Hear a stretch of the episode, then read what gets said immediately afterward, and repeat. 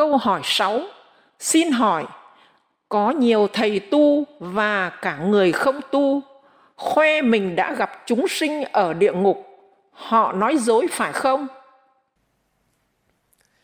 Những thầy hay người tu và cả người không tu khoe mình đã gặp chúng sinh ở địa ngục. Đây là những vị có tần số âm như loài cô hồn, nên họ thấy các loài cô hồn đối khác, họ tưởng là địa ngục. Cho nên ở trên trái đất này mới có các vị thầy cúng cô hồn đối khác ăn là vậy.